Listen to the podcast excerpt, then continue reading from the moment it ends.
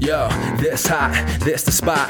There it is, pod.com. We're interviewing the best comedians, so tune in quick and get your ears receiving them. We talking about life and life to stream right to you from the microphone right to your home, dude. Side note, this might get embarrassing, but no, don't sweat, yo, cause there it is.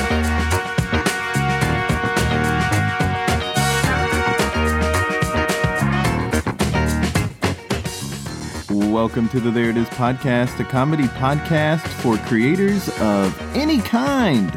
I'm your host, Jason Farr. Let's do this.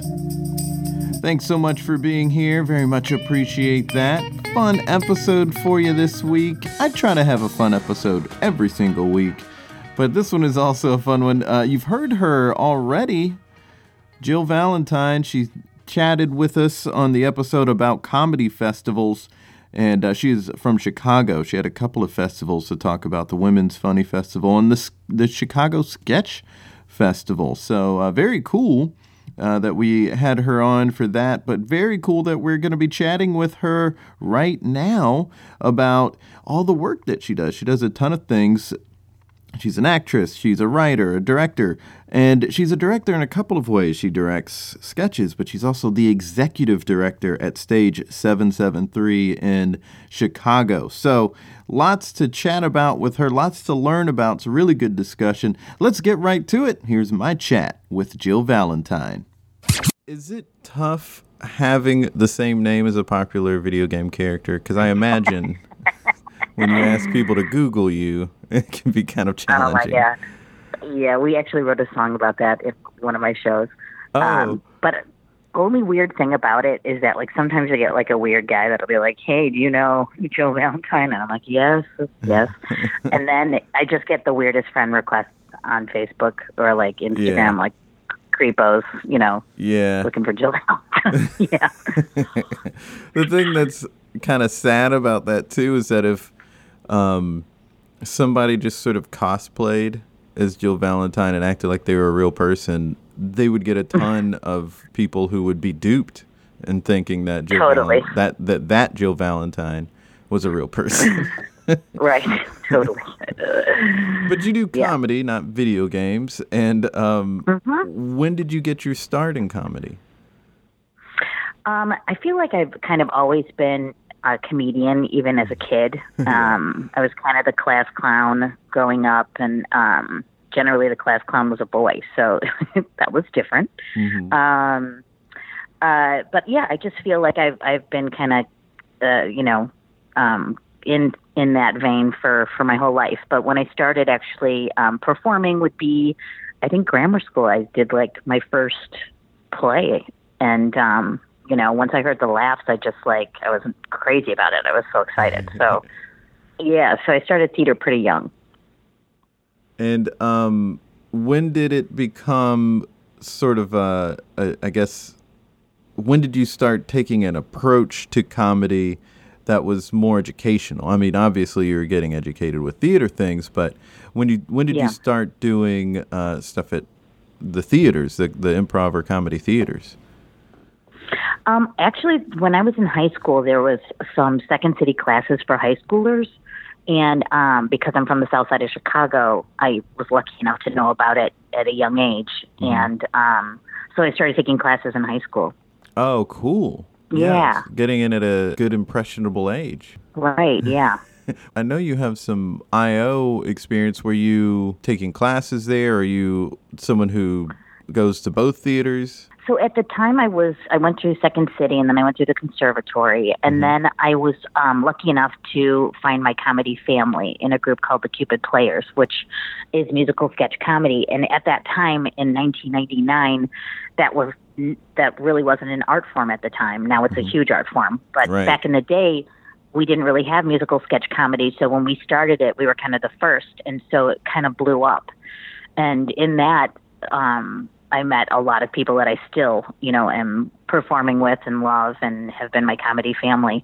Um, and so what happened was we we opened a show at Second City and it it got extended and extended and extended and then um, we went over to IO and showed Charna the show and she loved it and so we ran there for almost 10 years on an open run. Wow. Yeah. Yeah, that's a heck of a run. Lots of shows. Yeah, it was it was a long run. Yeah, and a, and a very good for a long time to time. have a good run like that. Yeah, yeah, we were really lucky because we got to, you know, normally in this art form you do eight weeks, you do six weeks, you do four weeks, you do one night, you know, and in this we got to hone it and hone it and hone it and write and rewrite and um and come up with like a really good product that was selling out every week. So it was it was such a fun, exciting time. Yeah, you know, with um, the way improv and uh, improv theaters and the sketch uh, departments of these theaters, the way they've blown up the last few years, uh, there's just a lot that people can can see. But you know, 15 years ago, for someone to or, or for a group to have that sort of success at that time, I mean, the cream of the crop was what was rising to the top at that time period because theaters could say, well, we've got to, they, they could focus a certain way in education and also Totally. uh, in adapting what's on their on their stage. And um, I think it's really impressive that you were doing that back then because that was the time that all these people were coming out and, and doing big stuff. Yeah, it was, you know, I look back and, I, you know, when you're in it, you're just doing it and that's what it is. But, you know, I look back at, and those were some like really amazing years for us, like just um, a really fun, exciting time. Oh yeah. Any particular stories that really stick out about that time period? At that time, um, we were just starting to hone the Chicago Sketch Comedy Festival. So uh, the Cupid players got to perform all across the country, which was really exciting because we were scouting other festivals that were happening at the time and learning from them. So we were at Miami Improv Festival, we were in Portland, we were in Seattle, we were in um, San Francisco, we went to South Carolina. Um, so we performed kind of all over the country and just not only, you know, learning about all the different comedy that was out there, you know, nationally, but also how are they doing their festivals? What's the best way to do their festival? What can we take and learn from them? And also networking with other groups across the country so they would come to Chicago. So it was really, really cool that we had those opportunities. Yeah. You focused mostly on sketch. Yes, I um I did. Uh, Charna got me to do the Deltones, um, which is their kind of their main stage musical improv show. Right. Um, and so uh, I was terrified because it was like all the greats were on the stage at the time. So like Blaine Swen, Lindsay Haley, Terry DeFrancisco, Rance Rizzutto, Joe Bill, you know, like just huge names. And I was terrified. Um, and uh, but I did, I did do that, and so I, I ran with them for a couple of years, and that was just a, a ton of fun and terrifying, and because they were so good, you know, you're learning and you have to be up to their caliber. So, Mm-hmm. um, so that was like that was so much fun, and there's so many names I'm missing, like Craig Uhlir. There's, you know, it, it was just it was an awesome time. Oh yeah. You mentioned that uh, Charna got you to do it, and almost sounded like Yeah. she had to do some extra pep talking or something to sort of convince you to She, do yeah, it. she, she told me I should do it, and I was like, oh my, I like, I literally like physically cried before the show. Like I was Oh, crying. I was so scared, you know.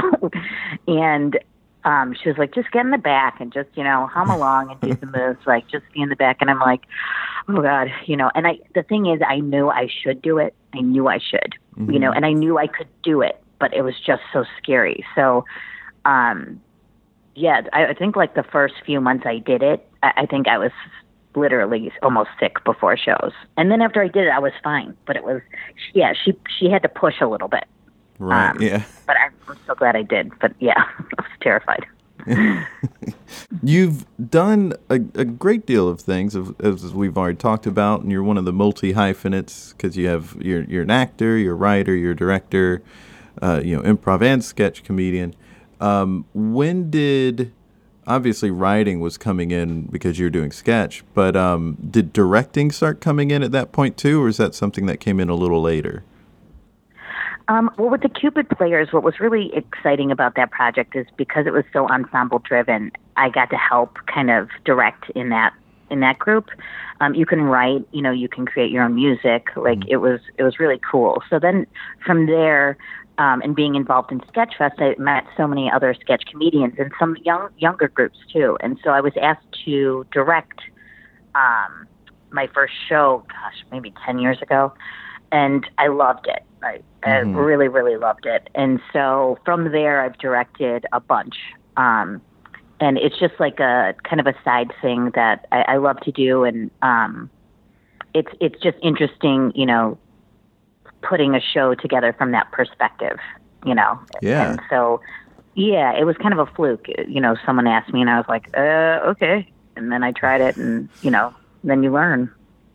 How would you define that difference between uh, the perspectives there of, of putting a show together from a writing or acting standpoint to a director's standpoint?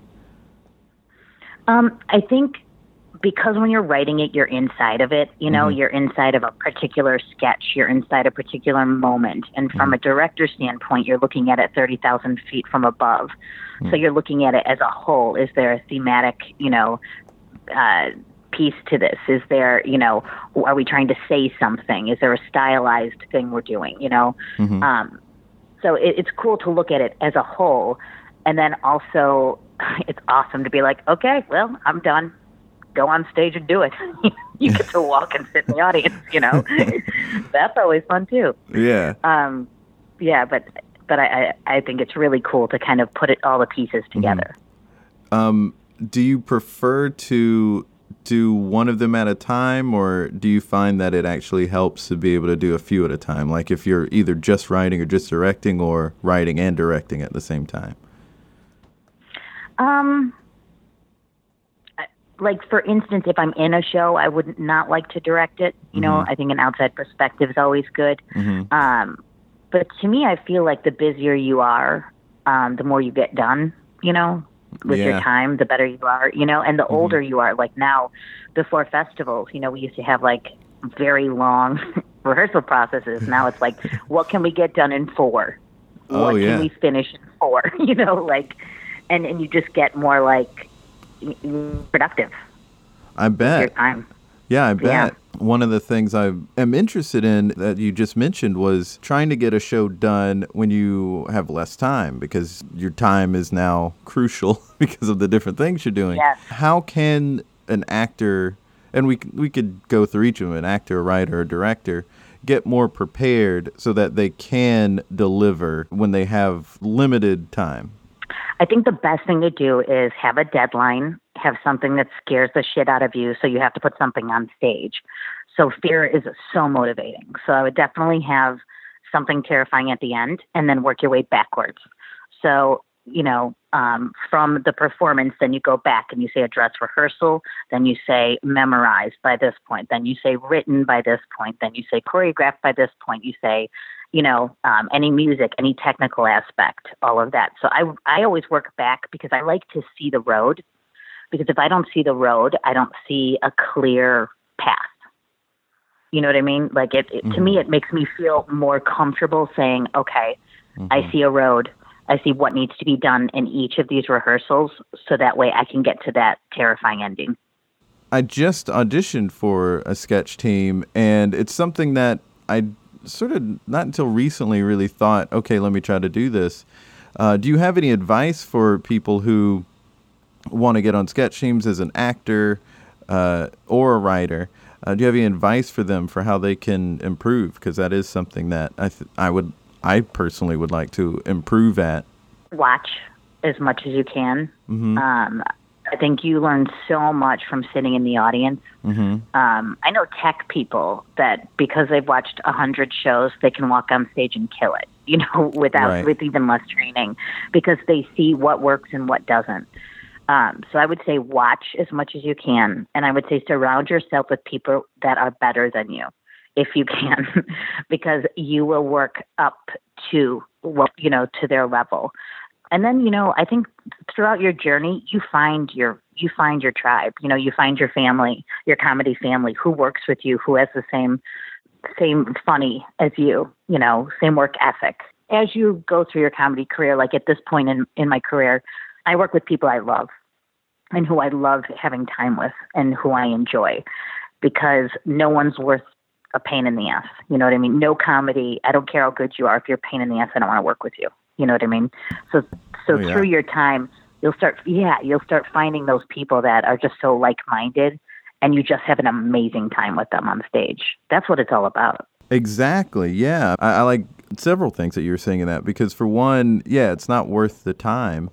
But then also, it is all about the time that you're having on that stage. And if it's if it's with the right people, then it's special, and that's why you wanted to get into it to begin with. Right. No one's making a million dollars. This is your, you know, Right. this is your your side game. You know, unless you're lucky enough for it to be your, you know, full time gig. So mm-hmm. you have to have a great time doing it. If you're having a great time, the audience is having a great time, and your players are having a great time. Yeah, for sure. Since you know you've done so much, I assume you're doing some instructing as well. Uh, are you doing any teaching of like sketch or anything? Um, you know, I never was the teacher type. Um, the only thing I've ever done teaching wise is um, corporate training, Mm-hmm. um, improv in corporate training, and um, we kind of got it. it uh, me and my buddy Liz MacArthur, sh you know, she and I were flying to different places and and teaching improv in the workplace, and it was so cool. And I didn't think it would be. I was like, this is going to be weird, but it was awesome because it really does. You know, putting the yes in the workplace is really beneficial, and listening because you you don't understand how bad we are at listening. You know, and um and supporting. So that would be the only yeah, the only way. I've done a little bit here and there, but um but that would be probably the extent of my teaching. You know, and I I respect that because a lot of people, you know, it's not their bag, you know, and and they shouldn't feel like they have to do it. Mhm. you know, they're different Right. uh, they're different things for people to do. Right. I mean, I yeah, don't- I mean I run a theater um stage 773. So Yeah. rather than teaching, that's my full-time job. Yeah, and that's really neat. Let's talk a little bit about Stage 773 uh, because you are the director of operations there. Um, let's talk about the Actually, I history of got promoted. Oh. I'm executive director now. Ooh, congrats. Ooh, thank you. Um, let's talk about the history of that and how you got involved there and how it st- all started. Sure. Um, so, as I said, like I started with the Chicago Sketch Comedy Festival and the Cupid Players. And then um, me and Brian and Brian, the other two Brians, we, um, as we were kind of navigating what we wanted to do, um, we decided we wanted to build a board and a business plan and have a home of our own. And so we did that.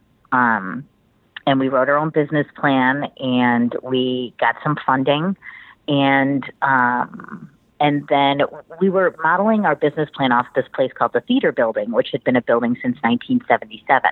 Mm-hmm. And for some reason, you know, it was in the stars for us to have that building in particular. And when they were ready to be done with the building, we were ready to buy the building. And so we took over the operations of the building, and then we did a $1.5 million renovation because it needed some love. Mm-hmm. And now it's a four theater complex in Lakeview, and it's a non for profit. And um, yeah, so there's four theaters, seven nights a week, and we have all different types of art forms in the building from dance to musicals to magic to burlesque to children's programming, um, just like all sorts of um, arts organizations. That's great. That's really great. Yeah. and like that's like you said, it's a four theater complex, so there's so much that you can do there, Um, totally, and that people can uh, can take in. totally.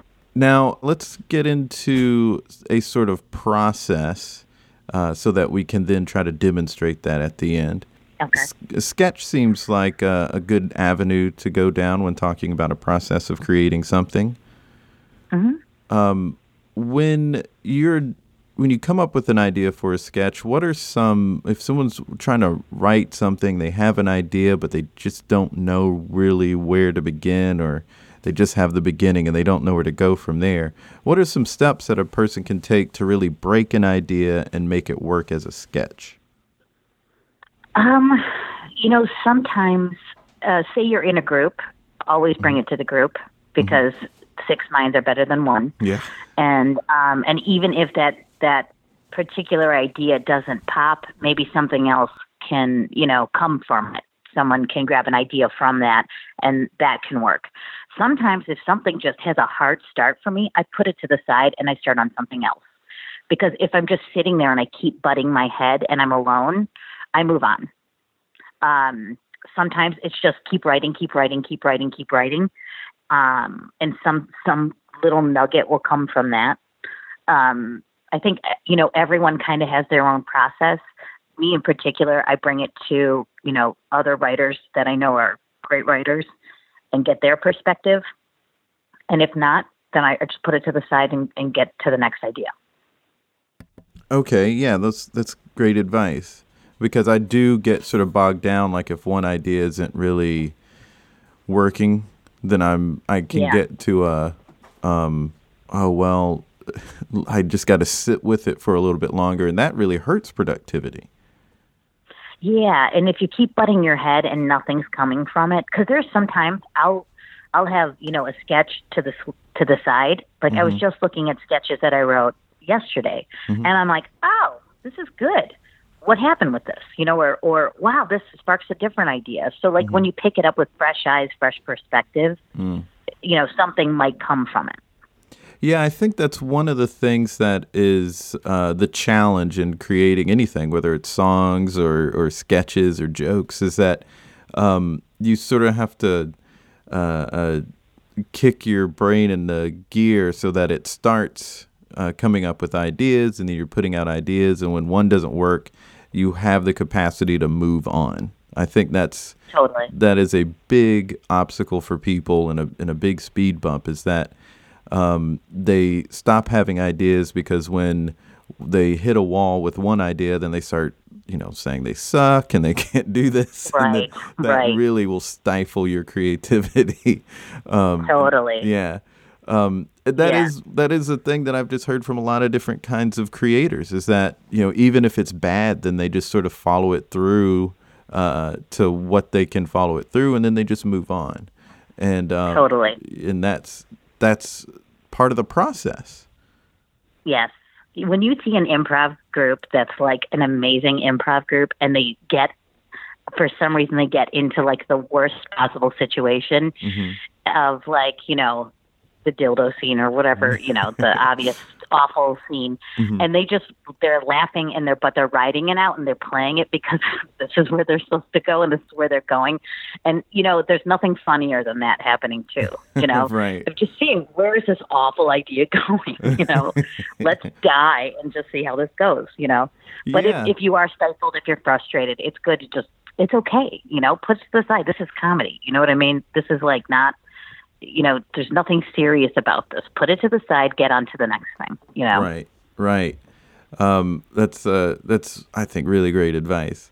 Now, when, when someone, uh, or when you're writing, do mm-hmm. you have uh, a way you try to break ideas down? Or like a, like a specific process, or is it, or is it just kind of coming natural?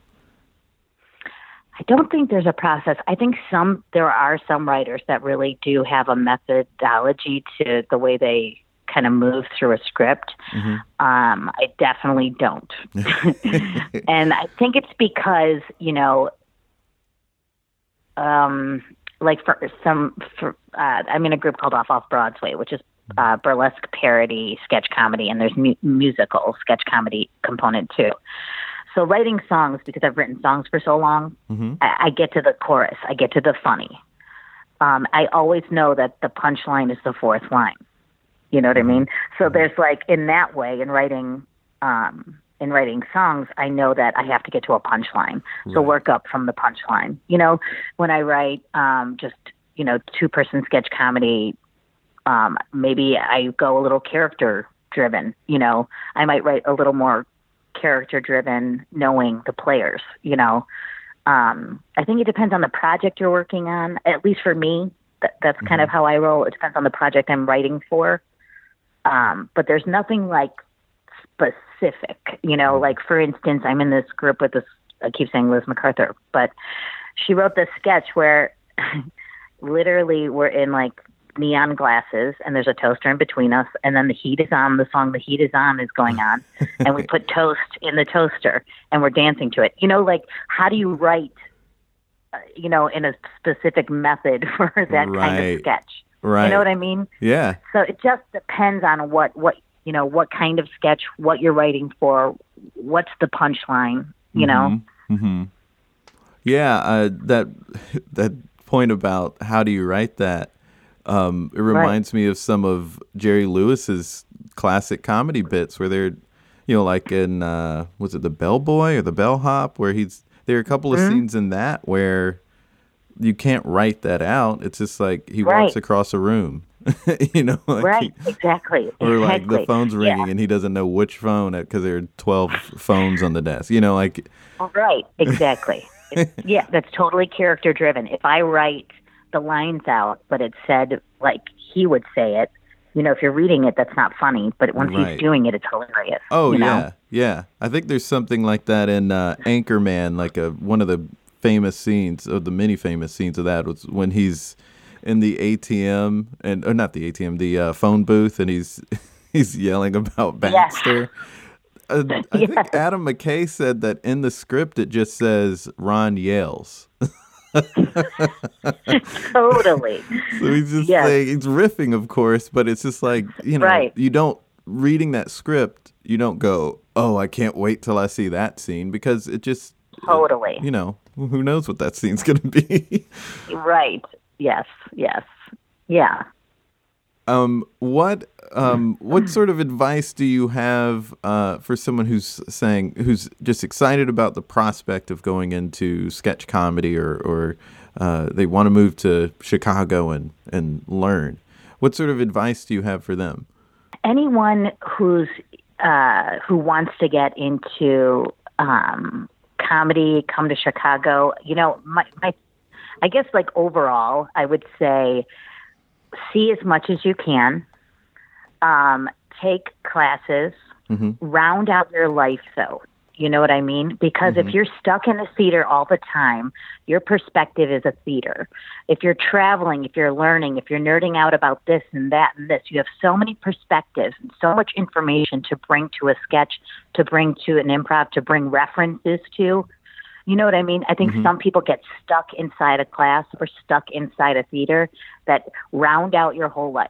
You know, and learn mm-hmm. as much as you can about as much as you can. Yeah, that is pretty crucial advice because other you know otherwise you're just writing about the culture of comedy Totally. Totally. and um, you know people talk about that with improv where you're just doing improv about improv, but that can happen when all you're taking in is comedy and you're not taking in other things. And- yes, and then it's just funny to us. You know, Right, It's not right. funny to the to the audience, right? right? They don't know, get like- our inside jokes. Oh yeah. You know, sometimes uh, who knows what will spark an idea, but some of the classic sketches on SNL, some of those were because someone was watching some sort of war documentary, you know? Like it could be anything Right. that that Totally. sparks an idea and it's because they're taking in other stuff. Some of the best improvisers I've ever seen are the biggest nerds. Oh yeah. They're like the weirdest, biggest, smartest nerds. Yeah. Like I know they got their ass beat in high school. I know they did, and they are killing it on stage. You know what I mean? Like Yeah. they're just killing it because they're so intelligent. They're so Mm-hmm. smart. They can riff on anything and everything. And to you know to watch those people kill it, it's like oh my god. Yeah. Yeah, it is, Yeah. and it's it can also be a little discouraging because I'm like, well, I'm not that smart, but you can always educate yourself. You can, but you're also smart about different things. You know, like Right. I am so smart about the Real Housewives of Atlanta. You know, or whatever it is. Like, you know, there's certain things I know so much about right now. Um, you know, wh- whatever you know, whatever you're interested in. You know, you, you do know a, a lot about a lot of things. You know, Yeah. and that's what you should bring to the stage. Absolutely. Um, one of the things that you mentioned, and it's something that I've mentioned a bunch of times, and, and I've heard other people mention, is watching shows because you'll learn a lot Yeah. from it. Um, what is it about that? Because now I've I've said it so much that I'm almost not sure how to advise someone to watch a show. So what is it we're looking for when we're when we're watching a show to learn? Um, I think it's watch what works, watch Mm-hmm. what doesn't work, try to understand why it didn't work, and try to understand why it did work. Mhm. Um, I think like if you ever, I don't know if you've ever been in position. Obviously, we all audition for things, you know. Uh-huh. If you've ever been in a position of watching auditions or being on the other side of it, you understand so much more about what what the audition should look like or shouldn't look like. It's just taking that perspective of being the audience, you know, and putting yourself back to watch it as a whole. Um, I, I auditioned so much better after I was on the other side of it. Mhm. You know what I mean? Like you, you're like, oh, well, that's you know, that's weird that that's happening, or that's awkward. Oh, that seems to go right. You know, so I think it's just whatever you know, whatever's killing it. Why is it killing it? Why is this working? Why is this not working? And you'll start just seeing it. You know, because even us as comedians, as we watch a show, you wish you could watch like your mom would watch a show or your friends would watch a show who's not who are not in comedy just to enjoy it. Right. But sometimes we don't watch that way. We watch with a different perspective. Oh yeah. Um, you know, breaking it down a little bit more. Mhm. And I think that's that's okay, you know. And, and so it is about like yeah, again, watching what works and what doesn't. Oh yeah, and it's the funny thing about that is because I've been trying to watch from that perspective of like let me learn since I was in junior high, and um, it it did get to a point where uh, sometimes you're not you're not enjoying the show because you're watching it from the let me learn brain, um, and then you watch it a second time and you're laughing a bunch. But um, Totally. I found that there's certain shows. Thirty Rock was was one like this for me. That um, I would just my brain would just click off into paying attention as an audience member, and then I would get halfway into the episode. I was like, "Oh, this is so funny! Oh, this is exactly what I should be watching to learn from." but I it, Yeah. it just like it's so well put together that it just makes you start just watching it. And enjoying it. Yeah, which is nice. Yeah. you know, with- when they say like you're, I went to Ireland one time and this guy was like, "Oh, do you know there's this great comedy festival when you're there?" And I'm like, "Why in the hell would I go see a comedy festival when I'm in Ireland?" Yeah. And they're like, "Oh, because your business is funny. I get it. So Yeah. your job is fun." oh yeah. And I'm like, "Okay, I guess from your perspective, you know." So Mhm. it is about like, you know, we we watch with different eyes. You know, certain things. So Mhm. in those comedy shows, we do watch with different eyes. Yeah, it's good to take in some other stuff sometimes too. Totally. Um, well, we've gotten to the end of the episode here, where we can uh, uh, create something together, and uh, it doesn't have to be a big thing. I, I, I do have, since you have uh, such a great sketch mind, um, I I use my notes on my iPhone to just jot down ideas. Um, And I have a bunch of sketch ideas, but I've never sat down to try to write any. Maybe Oh. I can uh, mention what the idea is, and you can say, "Oh, maybe that'll work uh, if you go in this direction," or "I don't see if that could work." I don't know. Whatever you would suggest. And the Yeah. and- so I'll rattle off a couple. One is already my favorite. These are all Oh, ridiculous ideas from the last couple months. But one was uh, an employee keeps using vulgar passwords uh, to log in to their account, and HR finds out because of IT. So then they kind of get in I trouble. love it. I love that. I love Um, that. Cause like, how could Yeah. like they make you change the password every thirty days, and at some point you're just gonna run out, and you just have to use ridiculous things, right? Oh, I love. I think like the way I would do that is because I would maybe take HR out of it right away, and I would Mhm. have like a new hire come in, Mm-hmm. and uh, the new hire. You know, I, I see like three or four people on stage. Like, so I would have a new hire come in, and they're like, "Oh, uh, Bob, can uh, can Jennifer use your uh, computer?" It's like, "Yeah, yeah, no problem." And Bob, so then they're like, "Oh, there's it's password protective." And then like obviously he says something like, "But love in my Yeah. jammies or whatever, something awful, something hilarious. And everyone just stops and looks, and he spells it out. You know, I don't know. it, it just, I think it should just get worse. And maybe it, like the first one is just a little inappropriate, just like a little, you're just like a little like, Oh, like people could maybe just toss it off. It's like, oh well, you know, that's all right.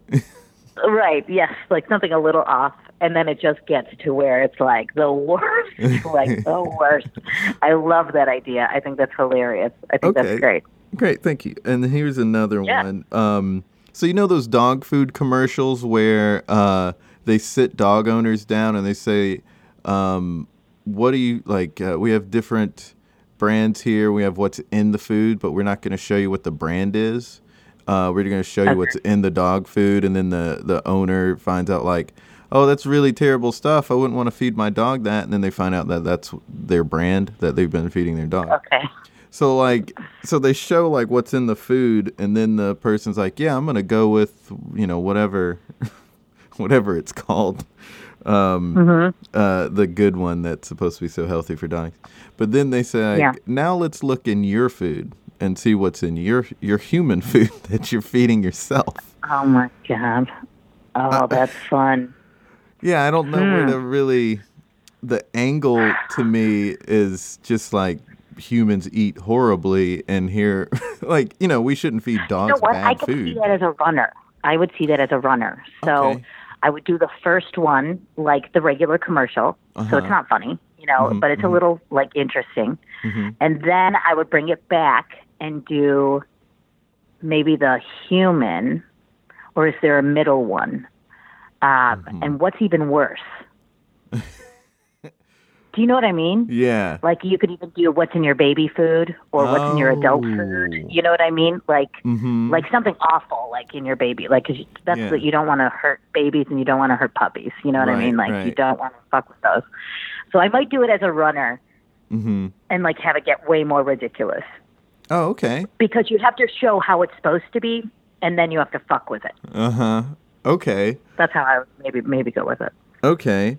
And uh, my my the last idea I'll share um, is uh, some thieves have taken a, a victim hostage, and uh, they're trying to get into their bank, into this victim's bank account. So they got like you know they're mean bad guys. They got a gun to the head, and they're getting Okay. their their bank login info so they can steal their money. And they start asking the security questions like you know your first pet's name or favorite movie. it. and so the thieves the thieves when they say like you know uh, what's your favorite movie? and then they type the you know guy says it's this then the thieves get sort of sidetracked. They're like that's your favorite movie? I like it's a it. Ridiculous I love movie that. for the, the it's like i I don't know. love that. that turn could be really funny.